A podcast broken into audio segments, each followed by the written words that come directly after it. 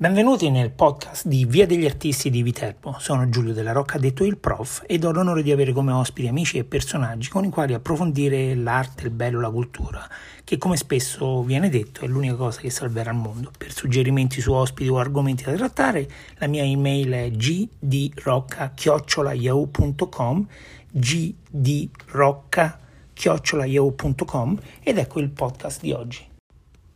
Stefano Bigiotti, purtroppo non lo conosco personalmente, è un giovane aitante sindaco di Valentano. Valentano è una cittadina molto particolare, arroccata su una montagna con una vista sul lago meravigliosa e è quasi toscana, ovviamente non toscana, eh, però sta in quella direzione.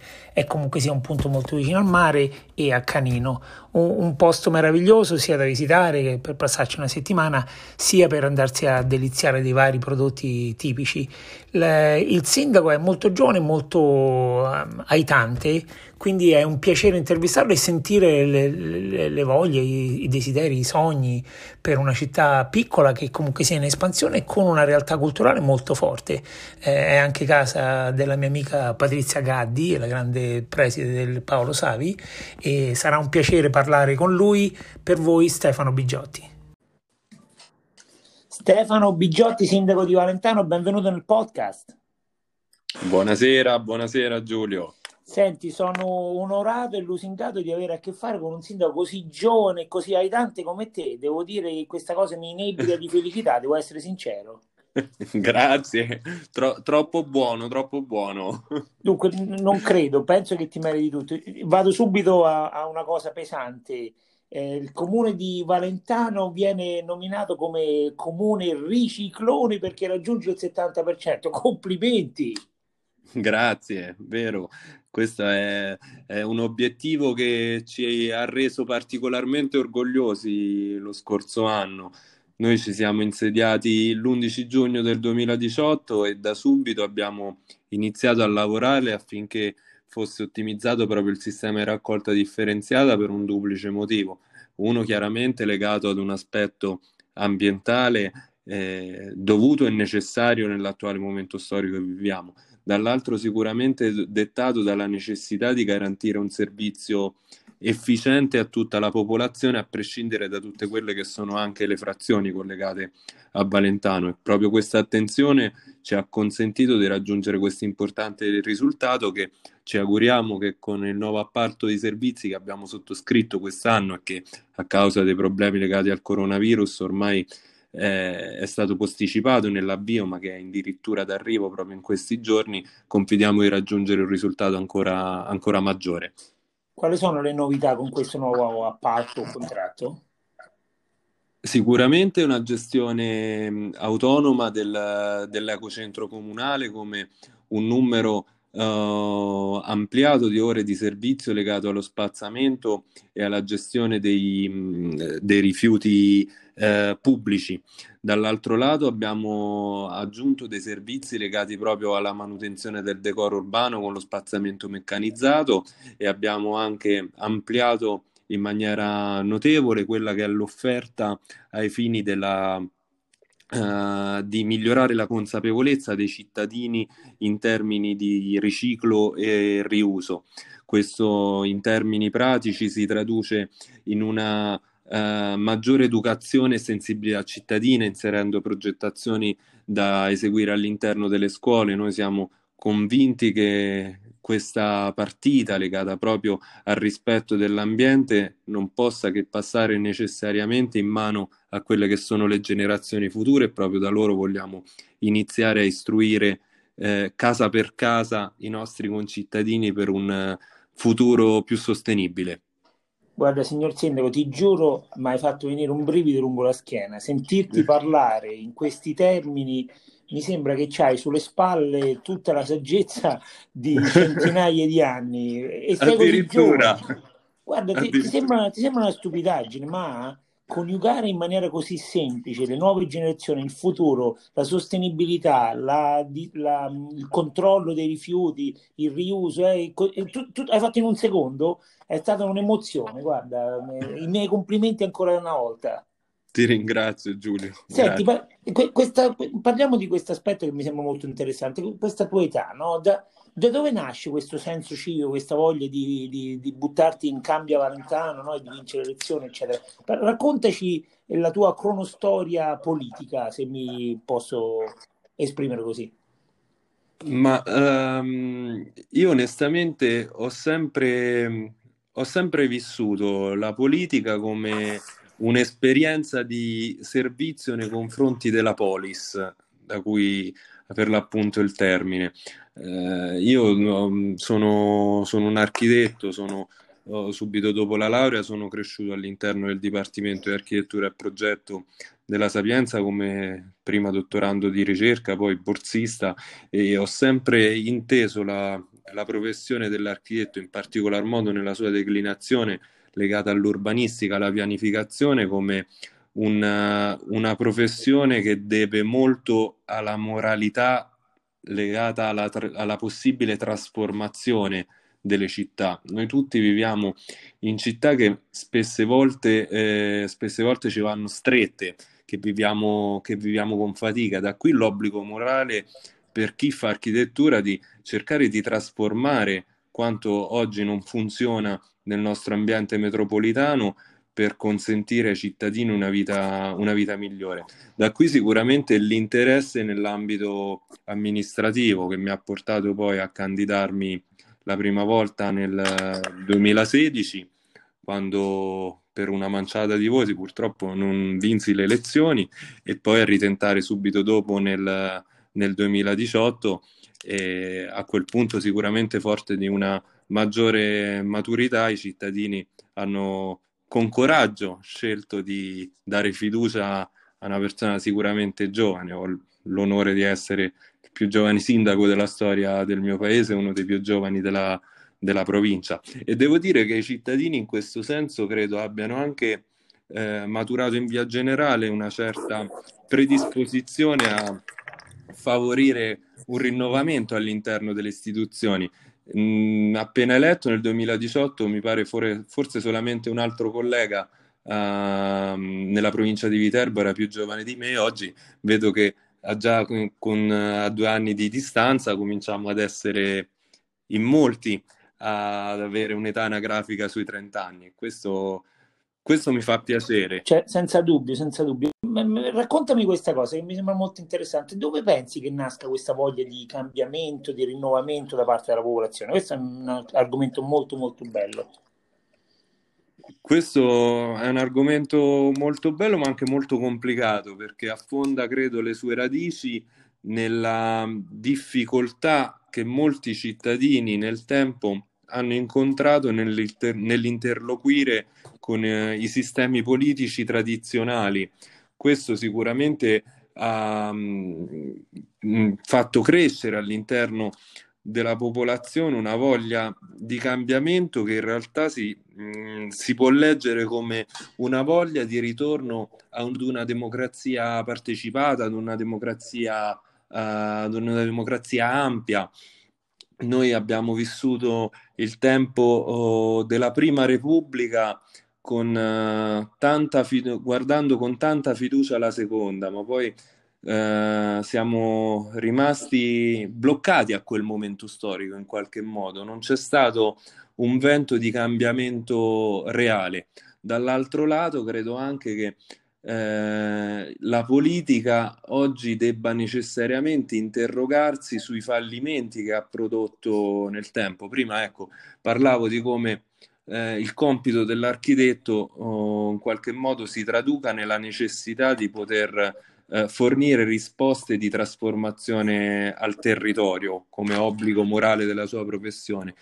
Ecco, se esistono così tante criticità nelle nostre città, a partire da, da, quella che può essere la gestione dei rifiuti che dicevamo prima, come anche il problema del traffico o il problema dell'edilizia sociale, l'assenza di servizi, eccetera, beh, questo se visto nel, a distanza temporale ampia, lungo tutta una programmazione che può investire nell'ambiente urbano, eh, eh, chiaramente qualche criticità a livello politico, amministrativo, necessariamente lo dobbiamo rinvenire.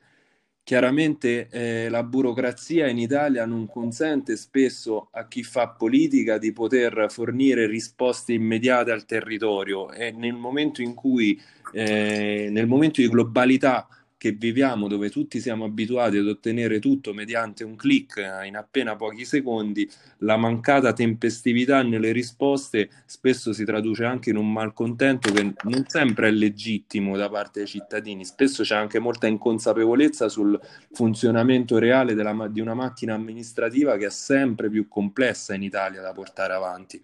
Ecco, questa serie di eh, eventi che quindi possiamo individuare come problematiche, problematiche di ordine storico in seno ai partiti che non sono riusciti a riformarsi a partire dalla Seconda Repubblica, l'insufficienza dei sistemi tradizionali di servizio all'interno degli ambienti urbani che producono un determinato malcontento, la, ne- la necessità di un ritorno a una democrazia partecipata e eh, come dicevo prima, la necessità di avere risposte in maniera molto più uh, veloce, secondo me hanno, hanno spinto una, lar- una, larga fetta della popolazione italiana a voler uh, promuovere un senso di scommessa, quasi in questo senso, abbandonando le segreterie tradizionali in favore di un, uh, di un cambiamento.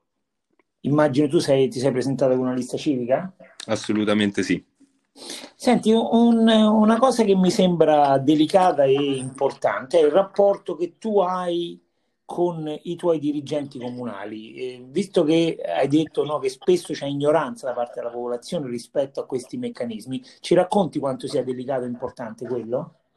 Guarda, questo è un tema veramente fondamentale. Ti ringrazio per la domanda perché ehm, difficilmente viene posta e in realtà è, un, è una questione chiave delle amministrazioni comunali. Noi siamo una realtà di appena 3.000 abitanti e come tutti i comuni al di sotto dei 5.000 abitanti, piccoli comuni italiani, eh, viviamo una grave, gravissima carenza di organico all'interno dei nostri enti.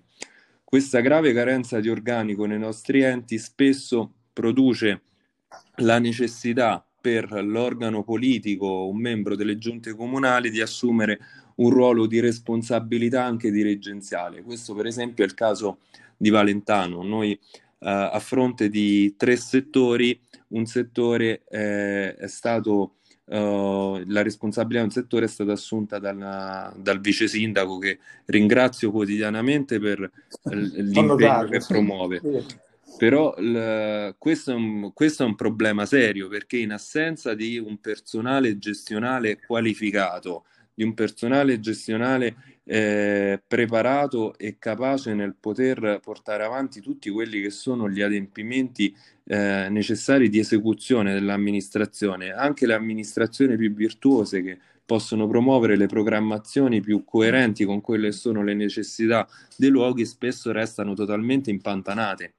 Io mh, nella vita privata sono anch'io un dipendente eh, comunale di un ufficio tecnico e capisco perfettamente le difficoltà che ci sono nel momento in cui manca l'organico oppure nel momento in cui le, il personale dirigente non può uh, mh, ruotare all'interno dei vari settori perché essendo rimaste esigue le unità di personale sono costrette per decenni ad assumere sempre lo stesso ruolo direttivo, con pregi e difetti che questa condizione porta, però sicuramente si rende oggi necessaria e ineludibile una riforma del sistema degli enti locali in questo senso. Non possiamo assolutamente pensare che la mole di obblighi amministrativi e burocratici a cui ogni procedura è assoggettata in Italia possa essere svolta in comuni dove la realtà dei numeri dipendenti si contano praticamente sul palmo di una mano. Questa in realtà è, è proprio la,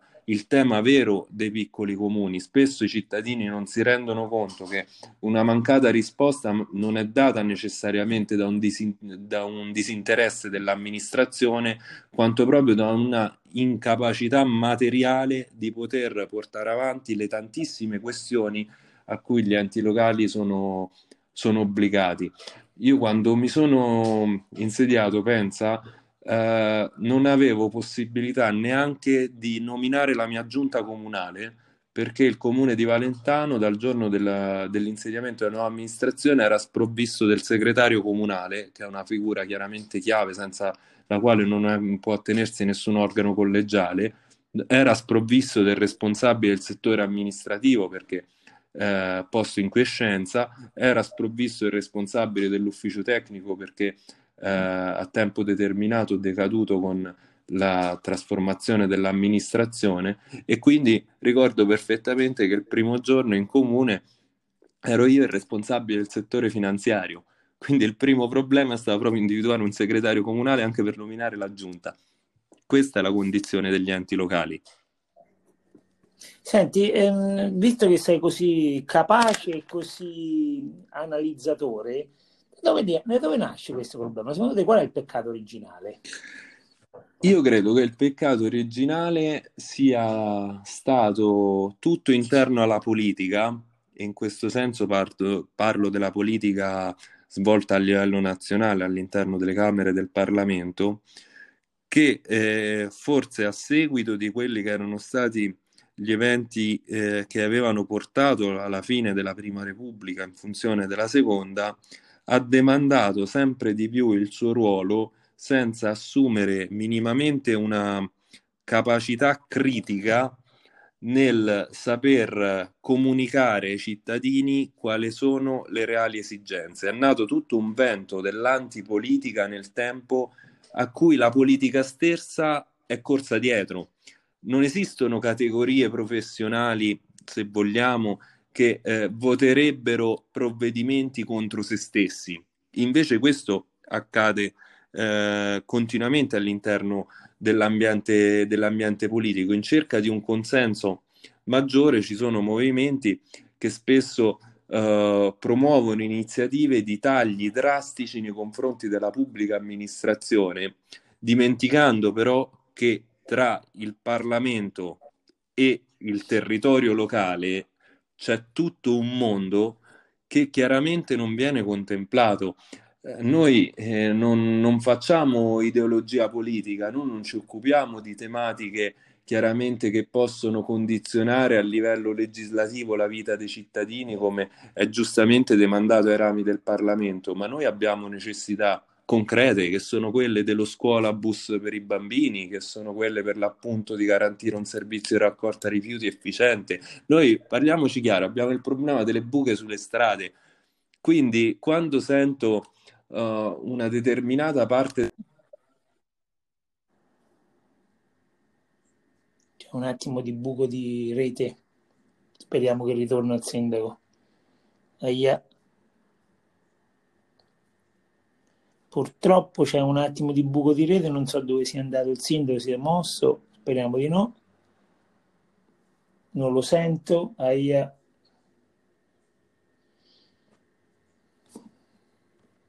Ci siamo interrotti.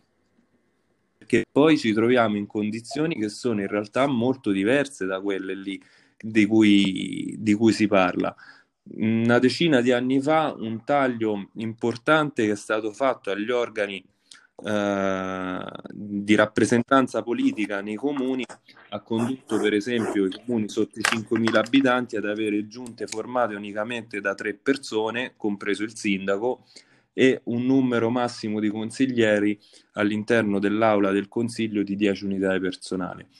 Ecco, questo, quel taglio è stato un finto risparmio chiaramente per i cittadini, perché un assessore di un piccolo comune ha un'indennità di carica che si aggira intorno forse alle 50 euro al mese, se forse arriva. Quindi abbiamo tagliato l'opportunità di avere un ulteriore mem- due ulteriori membri di giunta che avrebbero uh, col loro servizio e il loro sacrificio, perché chiaramente eh, di quello si tratta, avrebbero contribuito al buon funzionamento di una macchina amministrativa stando a lavorare a gratis, perché 50 euro al mese significa lavorare gratuitamente, parliamoci chiaro, all'interno Sicuro. dei comuni, Sicuro. però l'abbiamo, la politica lo ha venduto come un grande risultato de, di risparmio per i cittadini. Ecco, mh, questo forse è il peccato originale che più mi, mi fa pensare sulla uh, responsabilità politica nelle scelte che hanno condotto poi a questo smantellamento progressivo degli enti locali. Perché eh, se il comune di Valentano, di cui posso parlare con cognizione di causa, fino a 15 anni fa aveva 36 dipendenti, eh, 16 consiglieri e una giunta di 5 persone, oggi ha 11 dipendenti e una giunta di 3 persone, ma con obblighi e servizi che sono sempre gli stessi, se non aumentati dal punto di vista burocratico. C'è uno squilibrio in questo senso. Eh, ti sei spiegato perfettamente, caro sindaco. Dunque, mh, mm, ho paura a parlare troppo di negatività perché poi no, fa, è contagiosa. No? Sì. Quindi eh, mi, mi, permetto di fare un passo prima del peccato originale e ti porto in una direzione diversa. La grande generazione della ricostruzione, lavorando anche 14 ore al giorno, risollevò l'Italia dopo la guerra e questo fece sì che venne fuori una cosettina chiamata il boom economico degli anni 60. Grazie al boom economico e al sorriso sulla bocca di tutti, l'Italia diventa prima destinazione turistica mondiale io sono convinto che i monumenti c'erano prima, c'erano negli anni 60 e ci sono adesso. Non siamo prima destinazione mondiale del turismo perché il sorriso che la grande generazione ci aveva regalato purtroppo è sparito. Adesso c'è, no? Pure tu parli qua e là di frustrazione, parli di necessità di moral- morale, di, di vedere le cose in maniera diversa per favorire, per rispondere alle esigenze, eccetera. Tutto questo mi porta a dire ehm, che abbiamo un'esigenza di turismo che però è un po' un cane che prova a mordersi la gola, perché se non abbiamo quel sorriso il turismo sarà dura. Nonostante ciò ti sei inventato questa cosa del servizio civile universale. Sì. Me la racconti? Il servizio civile universale credo sia una bellissima opportunità che eh, il Ministero per le politiche giovanili mette a disposizione dei, dei giovani ma anche degli enti locali. È una bellissima opportunità per due ragioni sostanzialmente. La prima perché consente sicuramente a ragazzi preparati di poter eh, eh, formarsi ulteriormente eh, entrando a diretto contatto con le pubbliche amministrazioni e fornendo un servizio per la loro per la comunità.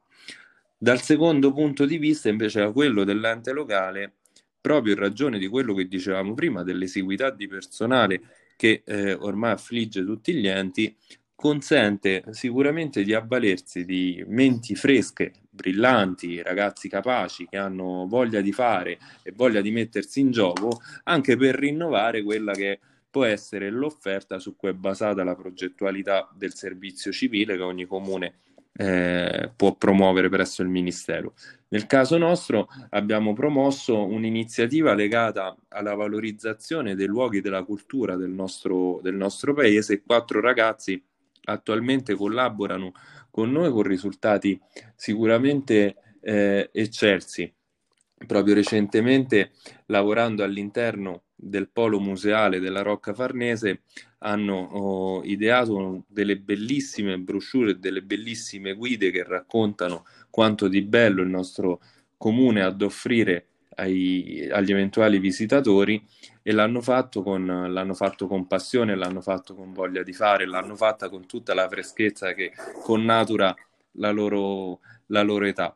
Ecco, questo, proprio questa voglia di mettersi in gioco che hanno i ragazzi più giovani, i ragazzi che magari ancora frequentano le scuole, i neodiplomati, ci ha consentito di migliorare la nostra offerta uh, al pubblico. Ora, purtroppo, sfortunatamente, eh, viviamo l'epoca de- del Covid e questo percorso ha subito chiaramente un rallentamento e anche purtroppo nel mese di marzo un arresto ma la possibilità di avvalersi di questi ragazzi è sicuramente un grande valore aggiunto per il nostro, per il nostro polo museale e questo spero si traduca poi in un uh, ritorno dal punto di vista turistico che sicuramente saprà apprezzare quanto di bello questi ragazzi stan- stanno facendo tuttora.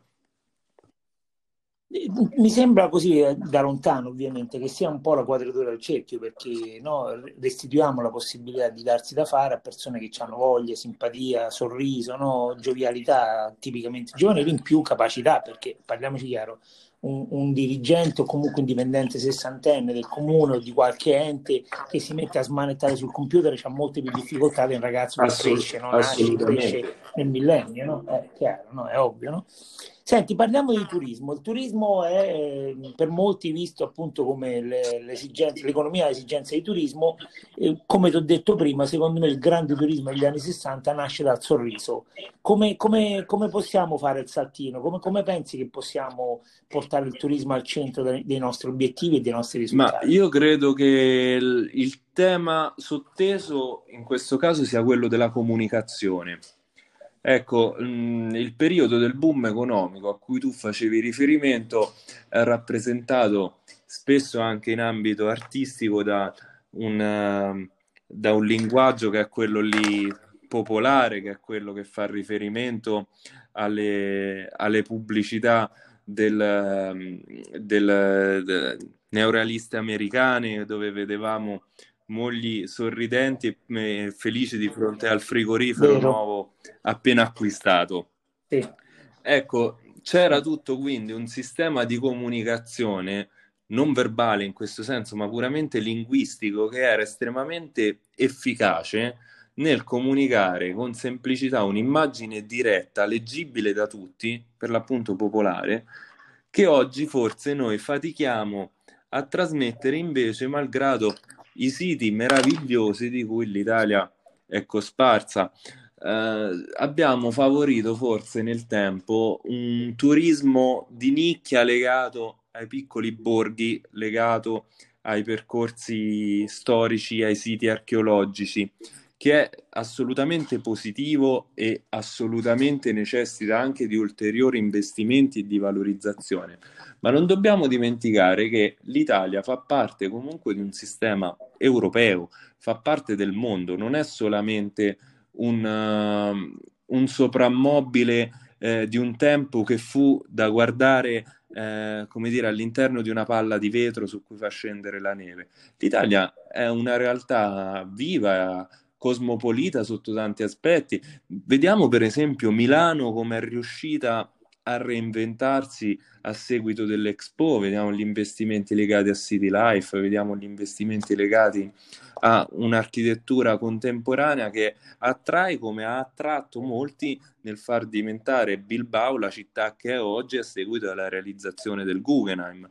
Ecco, l'Italia che ha sempre insegnato al mondo il fare arte e il fare artigianato, eh, non si è fermata agli anni 80, agli anni 90, ma nel frattempo le nostre eccellenze si sono evolute e ancora oggi rappresentano le migliori eccellenze al mondo. Puntiamo su quelle, cerchiamo di comunicare in modo molto semplice e molto immediato la contemporaneità italiana anche, perché proprio il fatto che esista e conviva una contemporaneità florida, spesso poco raccontata, ma insieme a tutto ciò che il passato e le sue vestigia ci hanno trasmesso come eh, cultural heritage, ecco, da questa convivenza secondo me nasce un connubio che è veramente unico e può renderci assolutamente meta di qualsiasi tipo di turismo, non solo quello di nicchia o quello legato alla storia, all'archeologia, che ripeto, va benissimo e guai se non ci fosse, ma ampliamola questa platea, cerchiamo di offrire un paniere reale di tutto ciò che abbiamo, perché abbiamo veramente tanto da offrire. Mi fai un esempio? Come possiamo offrire? Come Penso per fare? esempio a, a, Roma come nel, nella cultura uh, popolare venga quasi esclusivamente raccontata attraverso le immagini della Roma antica, no?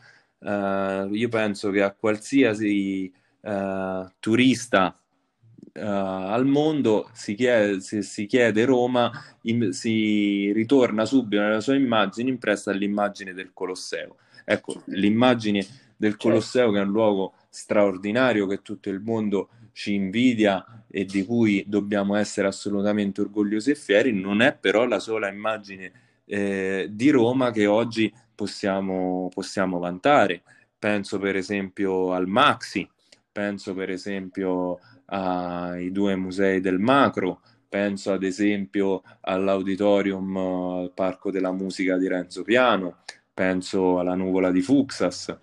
Tutta questa serie di elementi contemporanei che a fatica sicuramente si sono innervati in un sistema complesso come quello romano, convivono ad esempio con tutta una modernità che forse abbiamo poco raccontato nel tempo, ma che ha fatto uh, grande la storia dell'architettura italiana, come per esempio uh, le opere di Ridolfi, di Libera, penso all'Eur, penso al Villaggio Olimpico, penso al quartiere africano.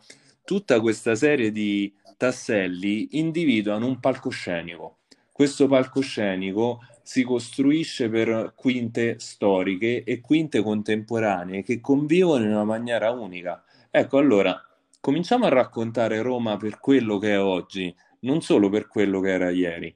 Cerchiamo quindi di ampliare l'interesse che possiamo andare a cogliere all'interno di turisti eh, diversi.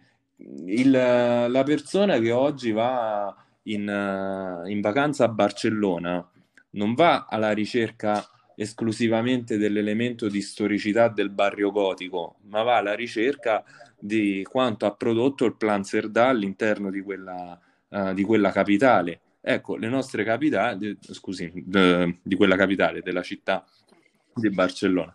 Sì, ecco, sì, sì, le nostre città italiane non, sicuramente non sono da meno, ma anzi credo abbiano molto, molto altro da offrire proprio in funzione del, della capacità storica e contemporanea che all'interno di quei tessuti oggi convive e convive bene.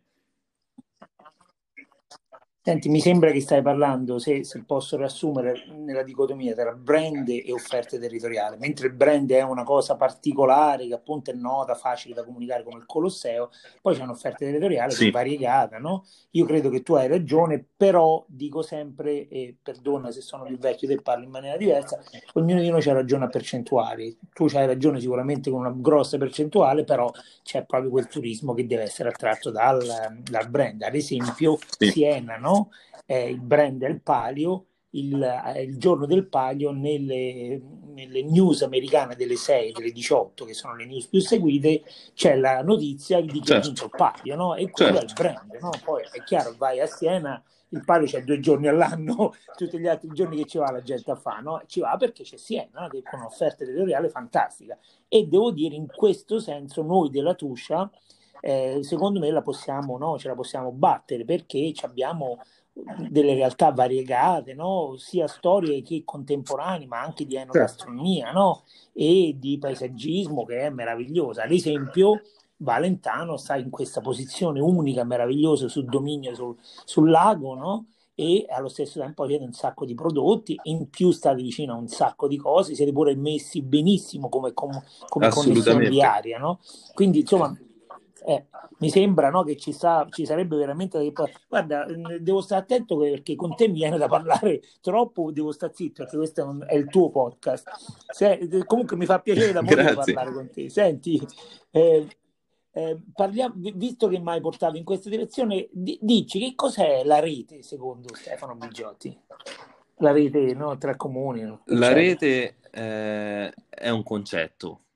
Partiamo, partiamo da questo eh, è un concetto di sinergia, di funzione.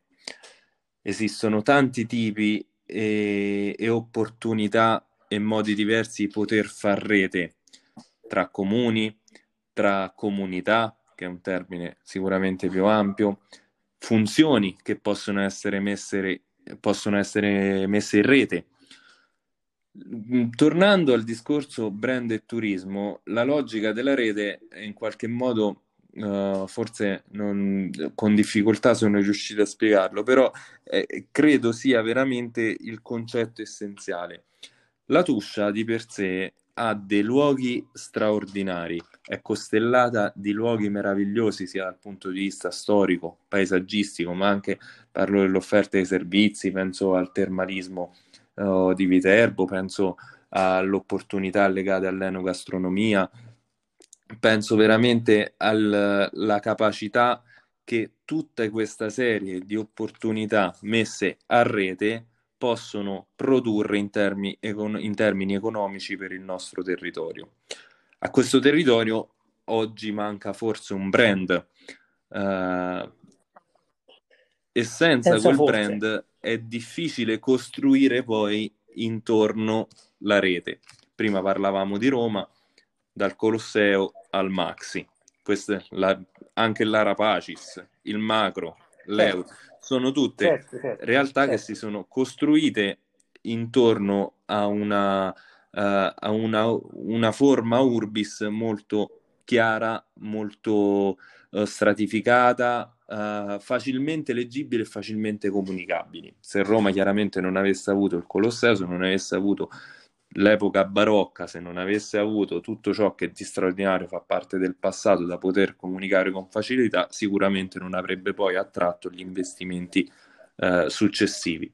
Allo stesso modo, nella Tuscia oggi credo corra l'obbligo per tutti noi di ragionare in maniera unitaria per individuare il tipo di brand.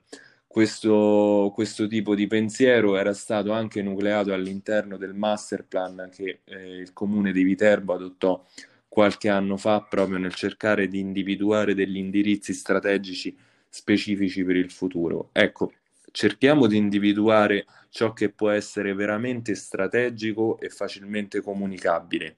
Intorno a quello costruiamo una rete, perché i, comuni, i piccoli comuni della Tuscia sono disponibilissimi nel fare, le, nel fare rete.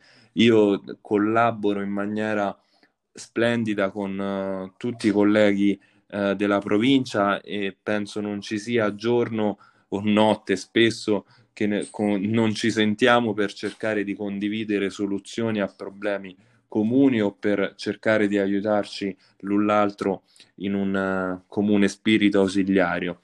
Ecco, questa grande sinergia, questa grande fonte di collaborazione possiamo sicuramente tradurla poi nella messa in rete di funzioni utili per il territorio, nella messa in rete di una promozione turistica per il territorio. Però il primo passo va fatto, va individuato qual è il brand, che cosa vuole fare da grande la Tuscia? È una grande domanda, caro. Mi, mi piace mo- da morire come me l'hai posta. Senti, ti, ti, butto, ti butto, una palla. Eh. Questo si chiama un softball in americano, nel senso è una palla facile.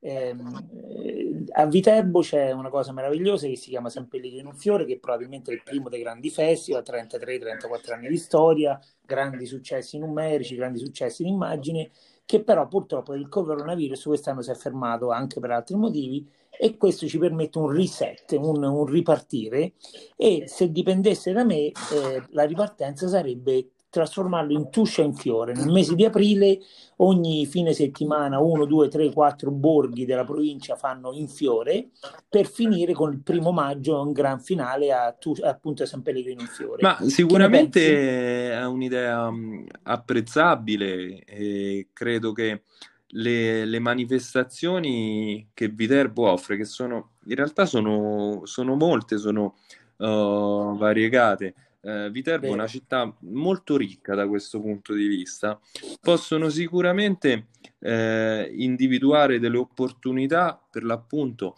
intorno alle quali anche le piccole realtà più o meno vicine come le nostre possono far rete e beneficiare di quanto Viterbo ha da offrire, della capacità attrattrice che Viterbo può, uh, può promuovere. Pensiamo semplicemente alla manifestazione di Santa Rosa, della sua straordinarietà, di questa capacità che la città di Viterbo eh, ha mostrato nei secoli nel eh, comunicare questa grandissima eh, forma di devozione che permea tutti i cittadini e veramente è molto, eh, è molto ben percepibile anche da chi eh, viterbese non è.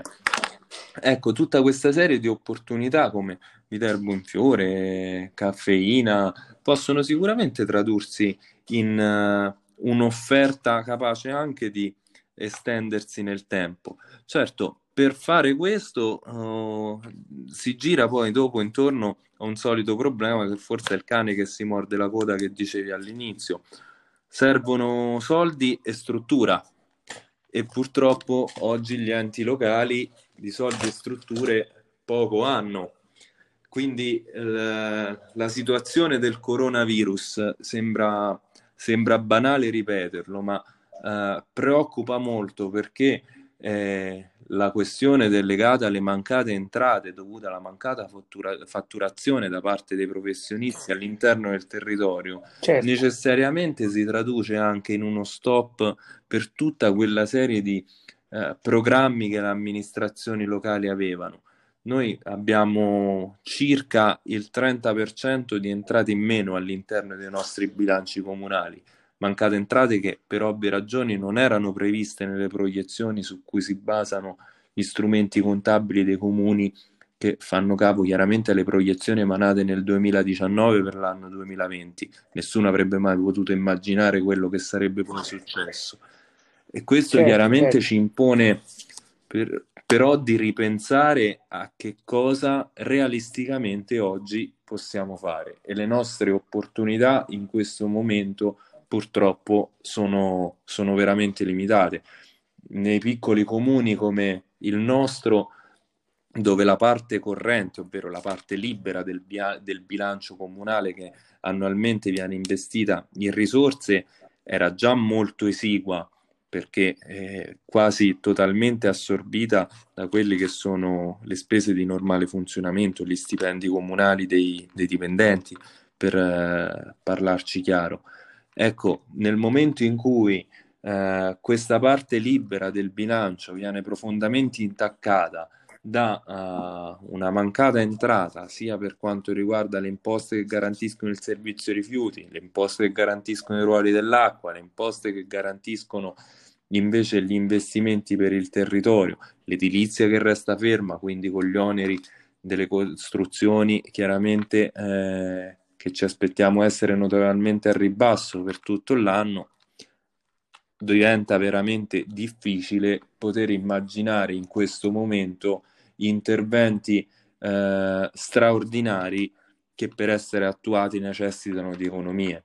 Oggi il tema vero su cui tutti noi ci stiamo interrogando è ma esiste una linea di credito certa dall'Europa per lo Stato italiano che possa mettere in sicurezza i bilanci degli enti locali? Perché se così non fosse è inutile parlare di programmazione, ma dobbiamo parlare di sopravvivenza. Dunque, purtroppo c'hai ragione e credo che eh, come l'hai messa tu la risposta è più no che sì. Secondo me bisognerà pensare in maniera, qui in America, in America si dice outside the box, da, fuori da, dalla scala, bisogna pensare in maniera alternativa almeno per un periodo di tre anni se non di più. Però no, non ci addentriamo in questi aspetti tecnici finanziari che sono complicati. Senti, eh, torniamo un attimo a Valentano se non ti dispiace ho notato che, che, che tu, eh, la vice sindaca e il, eh, l'assessore siete tutti originari di altri paesi. Che cosa no, vi porta questo, questo non è vero. Siamo, probabilmente siamo nati in altri paesi, in realtà lo sto, eh, lo sto scoprendo da te perché pensavo il vice sindaco fosse nato che a Valentano. Eh, siamo siamo tutti residenti a Valentano. Loro in realtà, sia il vice sindaco che l'assessore, da più generazioni di me, perché i miei, nessun, né i miei nonni paterni né i miei nonni materni erano valentanesi. Quindi diciamo io sono valentanese solamente da due generazioni. Lo, questo perché chiaramente Valentano nel tempo aveva assunto un ruolo preminente forse rispetto agli altri comuni limitrofi proprio perché leggermente più grande, proprio perché eh, qui presenti la maggior parte dei servizi a scala territoriale per il nord della Tuscia, quindi immagino che per questioni lavorative poi i nostri nonni si siano spostati all'interno di questo territorio in maniera più semplice magari che in, che in altre realtà. Forse questo poi ha, ha portato anche Valentano ad avere un numero di abitanti leggermente, diciamolo, superiore rispetto, rispetto a tutti gli altri. Senti, se, soltanto per informazione, sì. tu sei nata a Orvieto, la tua vice sindaca è nata a Montefescone e Roberto gli, Borda è nato a Tarquinia. Gli, gli, gli, ospeda- gli ospedali eh, più vicini. Bene, ho capito. Senti, lo sai, lo sai che tu stai seguendo le orme del Petrus de Farneto, il primo grande Farneto che, che lavorò per il Papa nell'undicesimo-dodicesimo secolo, che appunto nasce a, Farne- a Orvieto, però si trasferisce in Tuscia e diventa appunto condottiero per il Papa, poi da lì nasce la dinastia farnese. Praticamente stai seguendo a un, a un millennio di distanza Que- questo dei, dei non, non lo sapevo, è una, è una, cosa che sicuramente mi onora, non, non è come dire nel, nelle mie eh, più ardite ambizioni poter vantare eh, una, una, simile vicinanza, ma ti, ti, ringrazio comunque per il generosissimo accostamento. mi, mi fa piacere. Senti, visto che ci siamo lanciati in alto, scendiamo, scendiamo, in basso. Raccontici un attimino l'agnello al buglione, che mi sembra un, ah, cosa no, è il nostro, fare, è il nostro piatto tipico, quello assolutamente. Noi abbiamo una bellissima sagra che peraltro era stata premiata anche eh, dall'Umpli nazionale con il bollino, il certificato di sagra di qualità, peraltro l'unica nella regione laziale proprio l'anno scorso al Senato della Repubblica e questo ci rende profondamente orgogliosi. Si tratta sostanzialmente di un piatto molto ricco a base per l'appunto di, agne- di agnello cucinato in salsa di pomodoro. Ora n- non mi addentro nelle ricette perché purtroppo l'arte culinaria non fa parte del, della mia pratica quotidiana, però ti assicuro che è buonissimo, anzi con l'occasione invito te chi ci ascolta a provare questa, questa nostra prelibatezza non appena questo momento di fase 2 di semi-lockdown che viviamo cesserà e ci consentirà poi di riproporre la nostra bellissima sagra all'interno del centro storico valentanese. Parliamo della fine di agosto. Senti, per chi ci sente dalla Francia, dalla Germania, dalla, dagli Stati Uniti, come arriviamo a Valentano? Intanto tutti quanti conoscono Fiumicino, Ma è semplicissimo. Allora, da, da, Fiumicino sicuramente ci, possiamo prendere la via del mare passando per uh, Montalto e arriviamo praticamente subito a Valentano attraversando poi Canino e i suoi bellissimi oliveti. Venendo da Roma altrimenti possiamo chiaramente salire verso Orte e scendere di nuovo a Valentano passando per eh, Viterbo, altrimenti eh, sempre passando per Viterbo possiamo utilizzare la, la più antica strada Cassia. Abbiamo quindi una possibilità di scelta molto ampia. Valentano in questo è fortunatissimo perché logisticamente sì, sì, siamo a due passi da Viterbo, sì, siamo a due passi dal mare e a tre passi da Orvieto e dalla montagna. È praticamente impossibile non passare a Valentano e spero sia anche impossibile per molti non fermarsi a Valentano. Senti, una cosa che ho imparato da te oggi è questa domanda: che cosa vuole fare da grande la Tuscia? E questa diciamo, me la venderò più spesso e dico che guardando alla, al successo continuo della Toscana, dove ovviamente no, Lorenzo il Magnifico, i Medici, eccetera, hanno fatto sì che diventi uno dei tre brand italiani più conosciuti al mondo insieme a, a Roma e alla Ferrari, eh, allo stesso tempo all'interno della Toscana sì. c'è il fenomeno Siena, no? che è un brand in cui ti credono, quindi la Tuscia potrebbe avere questo fenomeno che tu stesso indichi come l'evento Santa Rosa, ma in più abbiamo bisogno sì. di un brand, no? Tuscia, proprio Tuscia, dobbiamo crederci. Per fortuna l'università si chiama Università della Tuscia, sicuramente ci abbiamo di che lavorare, però mi sembra che con amministratori come te ci, ci avviciniamo a una possibilità reale e, ehm, senti, io sono infine, sono verso la fine, anche perché eh, tu purtroppo sei impegnato e non ti voglio rubare più di tempo. Ti lascio con un paio di domande veloci ehm, che faccio a tutti i miei ospiti. Io faccio parte della Via degli Artisti e questo podcast è appunto è l'idea di, di promozione territoriale attraverso arte, cultura, tradizione, eccetera. E vorrei solleticare la tua immaginazione, il tuo ricordo in questa maniera.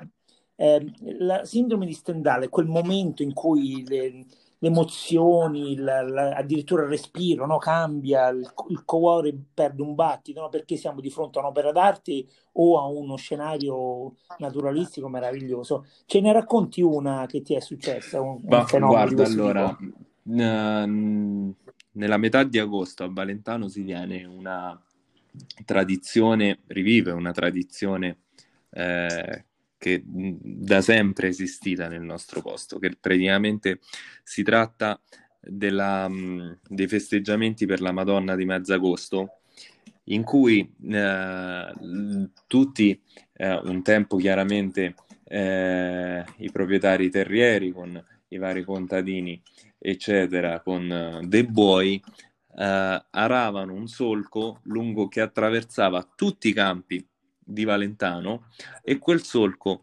diciamo, tradizionalmente eh, più era dritto, ben eh, steso, eh, senza curve, senza eh, appunto tortuosità, allora maggiore era uh, l'auspicio la, della benevolenza della Madonna nel voler uh, favorire la raccolta nei campi di Valentano.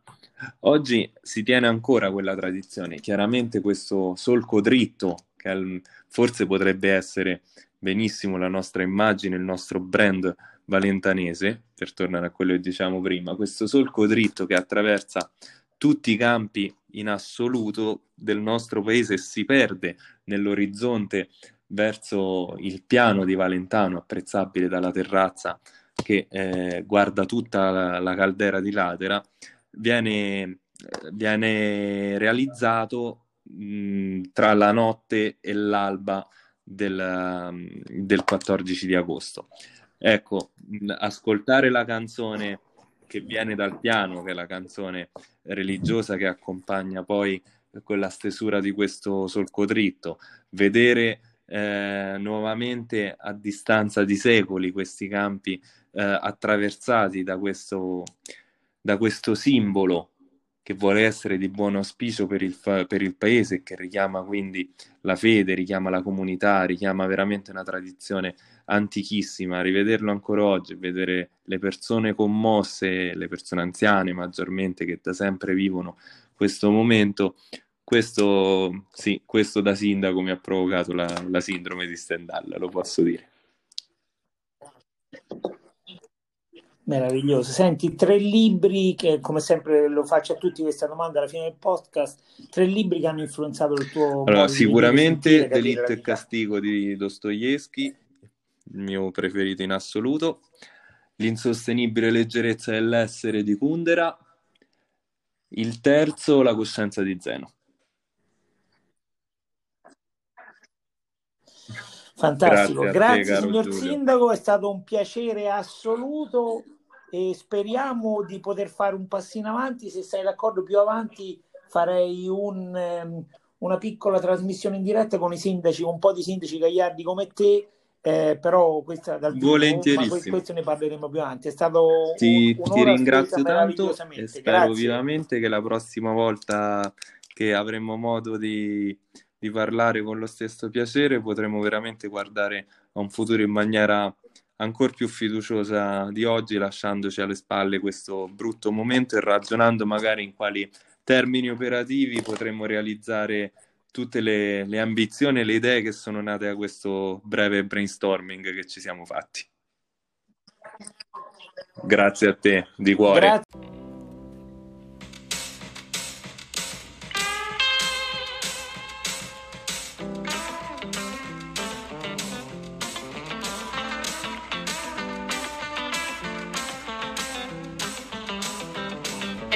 Giusto per pulire, non ti distrarre sta ma senti, fa sparirci che cartaccia, fa felice la caterinaccia. In a scale from 1 to 10, can you be terrible? Yes I am, I don't even know why, you make it dirty to the sky. sigarette poi pacchetti, carta del cappuccino, nulleggita per terra, butta nel cestino. E pulì e spazza, eppure arramazza, l'amore tuo e non voglio ricordare. E sbaglio sì ti cerco, ma aiutami a